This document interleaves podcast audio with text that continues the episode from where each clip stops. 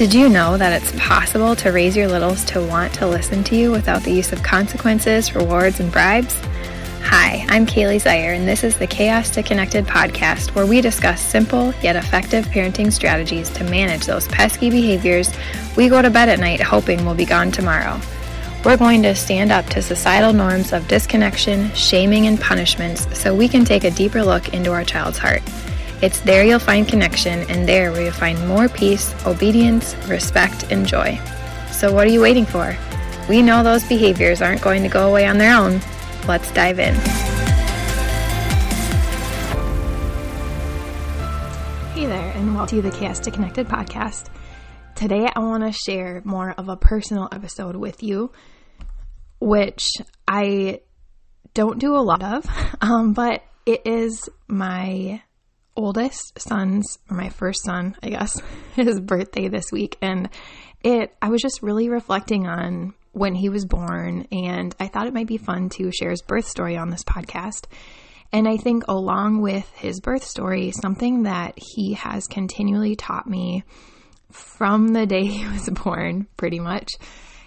And it just kind of been this lesson that continues to be woven throughout his life that has led me actually to this place. Um, if you don't know why I started this Chaos to Connected podcast, why I kind of do the work that I do, you can actually go to my story and the Chaos to Connected, um, like how it all started. I have an episode about that, so I won't talk too much about it, but it is largely related to my oldest son. And so I'm just going to dive in. I did not prepare any notes, just you know, no outline. I'm just going to wing it. So, um, obviously, he was my first child, and at 37 and like, I don't know, three days, I think, I had gotten up, was going to get ready for work. So, I, at the time, I was working like 32 hours in the clinic. And then I also had picked up just a part time in home occupational therapy job just to fill in the gaps. I felt like, you know, we didn't have any kids at the time. We were newly married. There was no reason that I needed a day off in the middle of the week. And so for a long time, I had been doing both jobs and I continued doing it through my pregnancy. And so on this particular day, I was going into my home visits. And so I got up, I was about to get ready, and all of a sudden, you know, I recognized that something was happening. Um, it wasn't like, to be honest, I actually Googled what your water breaking should, should be like because you always hear it's like this huge gush, and that was not the case for me. But at the same time, I was like, well, I know I did not pee my pants, you know? And so then I called the clinic um, because for my first son's birth, I had opted to um, deliver at the hospital where I worked. And I just felt like I felt safer. You know, if something happened, I would be right there, sort of a thing. Um, my thoughts have changed a lot since then, um, but that'll be a different story. And anyway, so I called them. They said to come in and check and make see if it was, you know, amniotic fluid or not. So in the meantime, my husband was already at work, and he just so happened to be working like at least an hour away. So I think I either called or texted him. I honestly don't remember. And um, just told him that I was going in. And luckily, one of his bosses, who was normally, I think, at the office, was at the job site and was going to be leaving soon to come back um, to, you know, where their like home base office is, which is much closer than where he was. And so, luckily, you know, sometimes I just look back and see all the little ways that God had his hand in things. Because who knows? I mean, we would have made something happen, but it just worked out so well.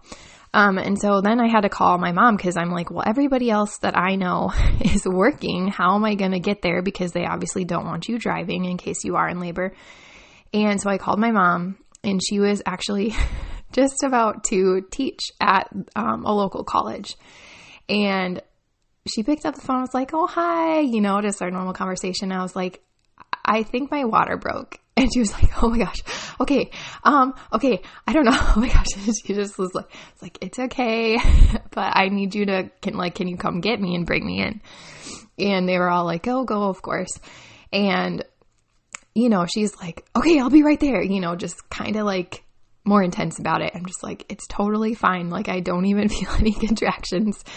I am just a very calm person. And so, you know, we got there and they tested me, said it was amniotic fluid. And so they admitted me. Um, I had lots of intervention. I just truly did not prepare. Like, we did a birthing class, but I truly don't think that's enough. Um, I I didn't read any books. I just kind of went with what I was taught and walked in blindly basically. And I didn't know like I I always knew I didn't want to have a medicated birth. Like I just didn't want to have an epidural. For some reason that was just a thought that I had always felt strongly about, but I didn't do any work really to prepare for what to do instead, you know? Um so we got into our room and I wasn't like really having any contractions much yet. They wanted to come break my water, which again, at that point, I didn't realize that is not something that needed to be done. Um, and so, of course, I was like, okay, just kind of going along with what I was told. And they had to do it like three or four times because it just wasn't, I don't know, just wasn't working. And, you know, everything picked up, things were going along.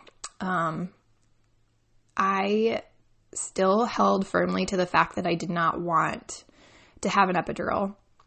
Um, I think mostly, like thinking back, I think mostly it was because I had heard people talking about how it slowed their labor. And I was like, I don't want to slow this down. Like, I just want to get going here. Um, at some point, I had to get Pitocin because things weren't picking up enough. And I honestly can't tell you the difference between contractions from Pitocin and contractions without because I also learned a lot more before my second birth and learned how to manage pain in a much different way. So I don't really know if it's, you know, because people talk about Pitocin contractions are just like so intense and dif- just different. Um, and they were intense. But again, I don't know if it's because of the fact that I learned more. I learned about what birth actually, like what's actually happening and how to help manage my pain. And I just remember like laying in this hospital bed and honestly feeling like I was on the exorcist, like just my whole body, like I was just, my muscles were all contracting. I was just so tense. I couldn't relax. And I remember having this conversation with the nurse at the bedside, being like, because she was like, Do you want an epidural? And I was just like, well, I just, I don't want it to stall labor and on and on. And she's like, you know, I really just don't think it will. I think it's going to help you relax. And so I was, eventually I was like, okay, I'll do it.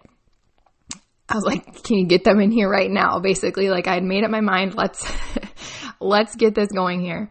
And so it went fine. I, um, I could finally like relax my body. And then about 45 minutes later, I was like, I'm really starting to feel pain again. What? This isn't supposed to happen. I was just like dead set in my mind, like, I am not supposed to feel pain here. I got the epidural and I was feeling pain. And they checked me, and sure enough, I had gone from like a six to a 10 in within that 45 minutes because my body could finally relax. And so, um, you know, I, I had the baby, pushed him out. That was fine. I could still feel when contractions were coming. I could still feel my legs. Um, I don't know. So I'm not sure how much they gave me or whatever. Uh, maybe everybody responds differently. I do remember feeling itchy afterwards and stuff like that. And the one of the nurses I had, I was really grateful for because she I was just starting to get into essential oils and so I brought this like little box of oils that I had and I had no idea how to use them. Another way I did not prepare. Um, and a diffuser and she would come in and be like, "Oh, this would be a really good oil to put in the diffuser."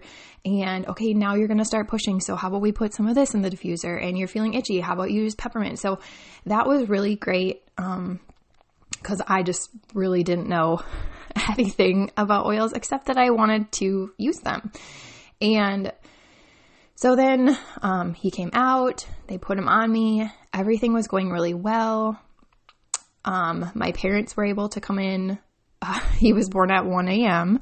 So my brother and sister had been sitting in the waiting room, but they eventually left. so I felt kind of bad. They were just like sitting there all afternoon and they couldn't see me. I never came out. and they left before he was born.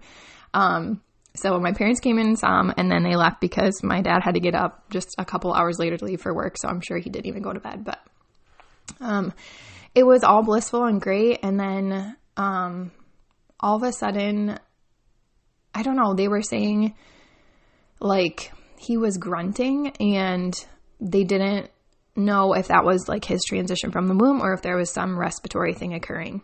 And I didn't notice any of that. Like when he was laying on me, he was fine. And so they were talking about this when he was away from me, you know, and they put him in the little bassinet thing and do all the measurements.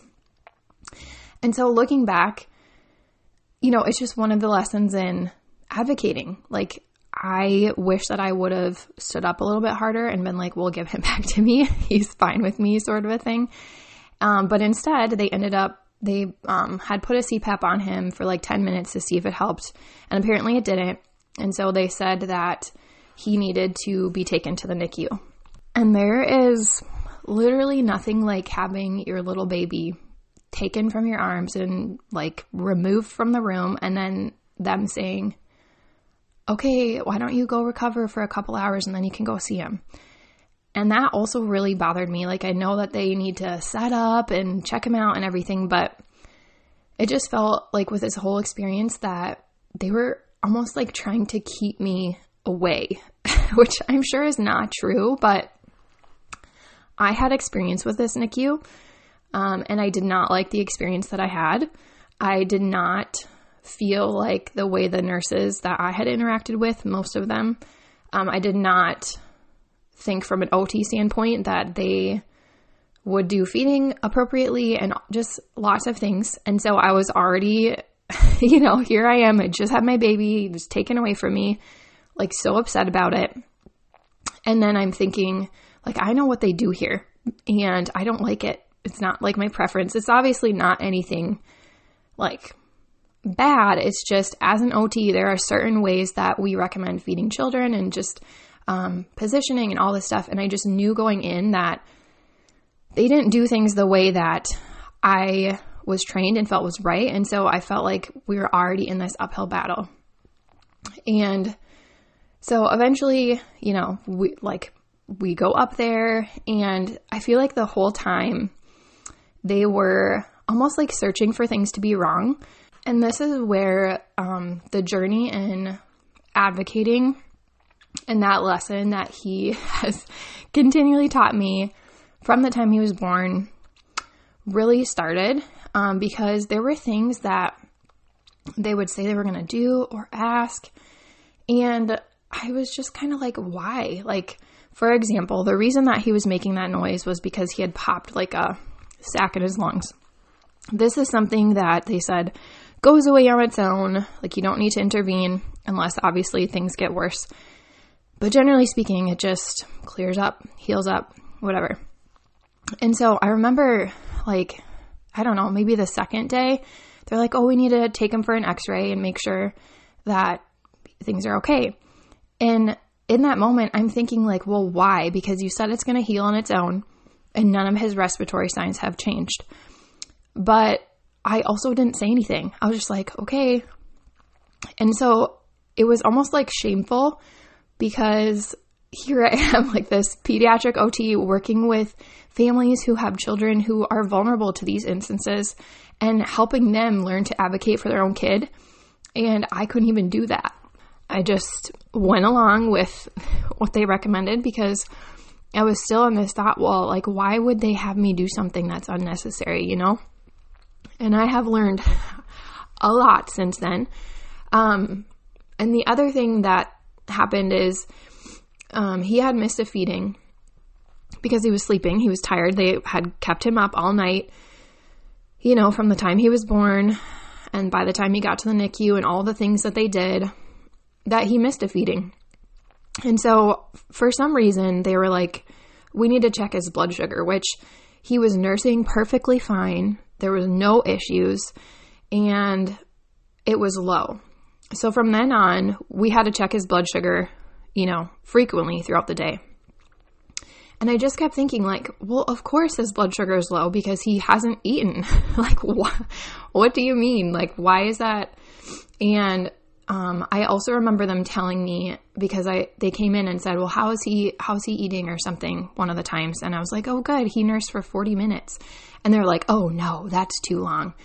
And in my mind, I'm like, "Yes, I know that when a baby's in the NICU, if they're eating for like thirty minutes is a good stopping point because generally speaking, they're much littler. They it's they fatigue much quicker. Um, but I'm thinking like you also need to think individual care here. Like my child is like he was born past 37 weeks. He was not premature. There was no other concern. And so it was just another like I want to get out of here right now sort of a feeling. And um so we just continued on. We kept, you know, I kept praying that things would change. At one point, they were like, okay, if his blood sugar is above this number, then you can go home. And so I just remember like sitting there, like praying, like, please let it be this. And he shot that number out of the roof. Like it was so in the normal range. And I just want to be like, see, I told you he doesn't have a problem. And so I think the biggest thing that I wanted to share here today is that often as moms, we have this intuition that God has given us for what our children need, or maybe we need to question something or clarify something. And I just want to encourage you that there's nothing wrong with that and to just do it. Like, you have nothing to lose. Um, and I think we can feel a lot of shame when we don't, or guilt when we don't. I think looking back, I still sometimes feel guilty for the things that I just agreed to because I felt like, well, they should know like whether this is necessary necessary or not and if it's not necessary, why would they be doing it? And so I think that if something some alarm goes off in you, whether you end up not doing the thing or not, like it's still worth it to be advocating. And I think this is something that has continued through his little life is just, you know, learning more about eating whole foods and lots of other things that you come across in parenting, trying to have more non toxic products and learning about what's in them and advocating for different things. And just the, you know, even his, at his four month, yeah, four month um, checkup with the pediatrician. And I had handpicked this pediatrician because, you know, I worked in a pediatric clinic. So we got a lot of referrals from doctors and, um, this just happened to be like one of the doctors that we kind of felt as a clinic was really great. And at our four month checkup, she was like, okay, um, you can start letting him cry it out now when, you know, when he's sleeping. And, you know, um, I know like it can be hard as moms sometimes to do that. And, you know, this isn't against you if you, if you believe in that, but, um, just kind of what happened. And so she was telling me how one of her families, her the mom just left for a few hours and the dad just, you know, took care of it. And I kind of like nodded along. And again, this is another place where I'm just like learning to grow in advocacy because I was really angry, to be honest, because as an occupational therapist, I know a four month old baby cannot regulate itself. Um, it just and and why do we need to leave our babies to cry alone in a room when they're 4 months old? Why would we want to do that? We don't understand what's wrong. Maybe they're scared. Like if you are this tiny little baby that is like with your parent all the time, you're a safe person, and suddenly they don't come back to get you when you cry, that's not teaching them to calm down and go to sleep on their own. That's teaching them that you're not coming. And so it just really aggravated me. And I went home and I was like not confident in my um in my intuition as a mom. And so I was like, well, I'm going to find research for it because that means it's true then, you know? And there was just all this research about how it's, you know, harmful to your baby. It's so stressful for them to be doing that. And I got so angry that I wanted, like, my idea was, I was like, I'm going to print off all this research and I'm just going to send it to her. And I was also angry because as a practitioner, I'm thinking, well, I'm not really supposed to be doing anything that is not within 10 years of research. Like, if it is outside of that, we technically consider that to be basically irrelevant. Like, that is not something we go by in practice. And the things that she was sharing with me we're definitely past 10 years. And it just really frustrated me that, you know, I know doctors are busy and I know they're expected to have like a broad overview of everything. But just this like rote repeating of things that she tells every one of her parents just really bothered me. And so we left. I, didn't go back there again. I never sent the research articles. Um, but I just decided like this is this isn't going to work for me. And the thing that I really wanted to get to and share today because I think it's really important in the way that we are parenting even as our kids get older is the fact that I really um, was bothered to a huge extent about my child leaving me and going to the NICU, about my experience in the NICU. Um, and yet, I just felt like, you know, I had been working with so many families. So, um, in the home visits, I worked with kids who were from birth to three, and they were more medically complex, immunocompromised. Like they, it was more of a medical model just in the home. So, not through schools, not an education based model, but like you would take your child to a clinic, it was similar. I just came to them because of their medical background. And so I, you know, the kids that I worked with, most of them had very intense, whether it was a birth or NICU stays, things that their parents had to endure. And so while I recognized that this was a challenge for me and I didn't like it, and every time I thought of the experience for probably at least two years, I was very angry um, and upset by it. Um, I still kind of felt like like I've always been more of a positive person, and I just felt like, well, I, you know, there was nothing serious wrong with him. We got to go home after a few days. Everything was fine, and I didn't realize how much that experience impacted me. Like I think back now and recognize, you know, postpartum, I would be obviously home with him. I stayed home with him for three months. And there were days where I literally felt like it was too hard to get off the couch to do the laundry. And after having my second child, which was way different, I am just like, I mean, I must have had, I don't know, a traumatic response and life just felt really hard and I didn't recognize that at the time. But I held on to all of these experiences that truly were traumatic for me. Um, but at the same time was like, well, I have my baby and he's fine and he's healthy and I've worked with so many families where that's not the case for them and basically like I should kind of just be thankful for the while I've had to endure more than a lot of people, I've also endured less than a lot of people that I have experienced life with. And so I don't think I ever really processed how, I mean, you know, when I told my family or close friends or whatever about it, obviously I said I was angry about it and I didn't, I didn't like how things happened, but I didn't understand how um, that affected me like to the core.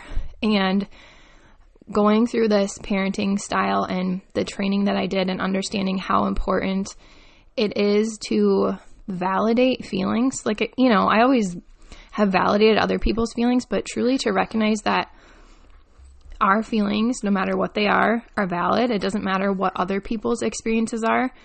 We're not comparing my story to yours.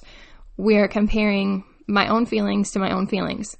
And I think that's really important as we go into, you know, trying to parent in a connected way with our child's big feelings and as they get older and recognizing that it doesn't matter if this other child doesn't behave this way or this other child doesn't have the feelings about this. It's about our child's perception, about their experience, and it's okay if they look very similar or, you know, maybe you don't feel like something is as bad. Or maybe you're a stay at home mom and you're really struggling, but you're like, well, I get to stay at home with my kids, so I shouldn't really be bothered by it. Or you work out of the home and you're feeling guilty about working out of the home. But, you know, there's just all these different instances where we can talk away our feelings, and that's exactly what we're doing. we're talking away our feelings, we're bearing them, and we're invalidating how we feel because that's just what we have grown accustomed to doing. That's, you know, how we've been trained in our behavior and how our behavior was manipulated as we were growing up, um, how the systems of school and just all the things kind of train us in this way. And we just don't recognize it. And I think that's the biggest piece is it doesn't necessarily matter, you know, what happened in the past, how you were raised, but it matters how we move forward. So I would just encourage you if there's something in your life where you have just felt like, you know, whether it's frustration or sadness or grief or whatever, and you've been talking yourself away from it because, you know, the person down the road is, you know, worse off, but they're still thankful. You know, you can be thankful and have feelings and validate them and process them. And I think we just really need to understand that, yes, um, a large part of this podcast is talking about how we can support our kids through their big feelings, but we also need to do the same for ourselves. Because when we don't, that can manifest physically in our body, like it did for me. I went on this long downhill spiral of, um, you know, I just didn't sleep enough. I was trying to, I was getting into, um, you know, like I said, healthier type cooking and stuff. And so I wanted Myles, my oldest, to have all homemade baby food. And I was making all my own. And I just kind of felt like if nobody sees that I'm struggling, then I must be doing fine, which sounds ridiculous. But it's just like, well, if nobody is stepping in and saying, you look like you could use some help, then I must be fine. And so I think just the mindset um, from the beginning was always, it's not that bad. It could be worse. And invalidating my feelings and my experience. And I think that's the case for a lot of us in motherhood is whether it's when your baby is born or as they're getting older, it's really important that we are recognizing that we have feelings as moms too. And sometimes we can feel really guilty about those feelings, but it doesn't matter whether we feel guilty about them or not. They need to be processed. And so I hope that if you are feeling stuck in this way, that you will take some time and figure out maybe you need to talk to somebody, maybe you can journal, maybe you can find some other means, go on a walk and talk it out loud, but really allowing your brain to process through whatever is stuck because until you do, it's going to be stuck and it's going to affect all areas of your life. And I know that to be true now. And so whenever somebody says something like, you know, they're experiencing this, but got my little sidekick here. Um, but they are, but they should be thankful because it could be worse. I always just remind them that it doesn't matter if it could be worse, your feelings are still your feelings. And so I hope you can take that away today that your feelings are valid no matter what anybody else is going through. And it really is important to take the time to recognize what you're feeling and process through that so it doesn't become something that is stuck in your subconscious that begins to have a ripple effect into all areas of your life. Real quick, before you go, if you felt encouraged and inspired by listening to this show, I'd love for you to leave a rating or review over at Apple Podcasts so we can spread the word to help other mamas feel less alone and find beauty in the behaviors. You can also take a screenshot of this episode, share it over on your Instagram stories, and tag me at Kaili Jo Zeiher, and we'll all do a little happy dance together. I love nothing more than to cheer you on along this journey. This work is so hard, but don't forget God has not only called you to it, but He has equipped you for it. Now go get connected. I'll see you next week.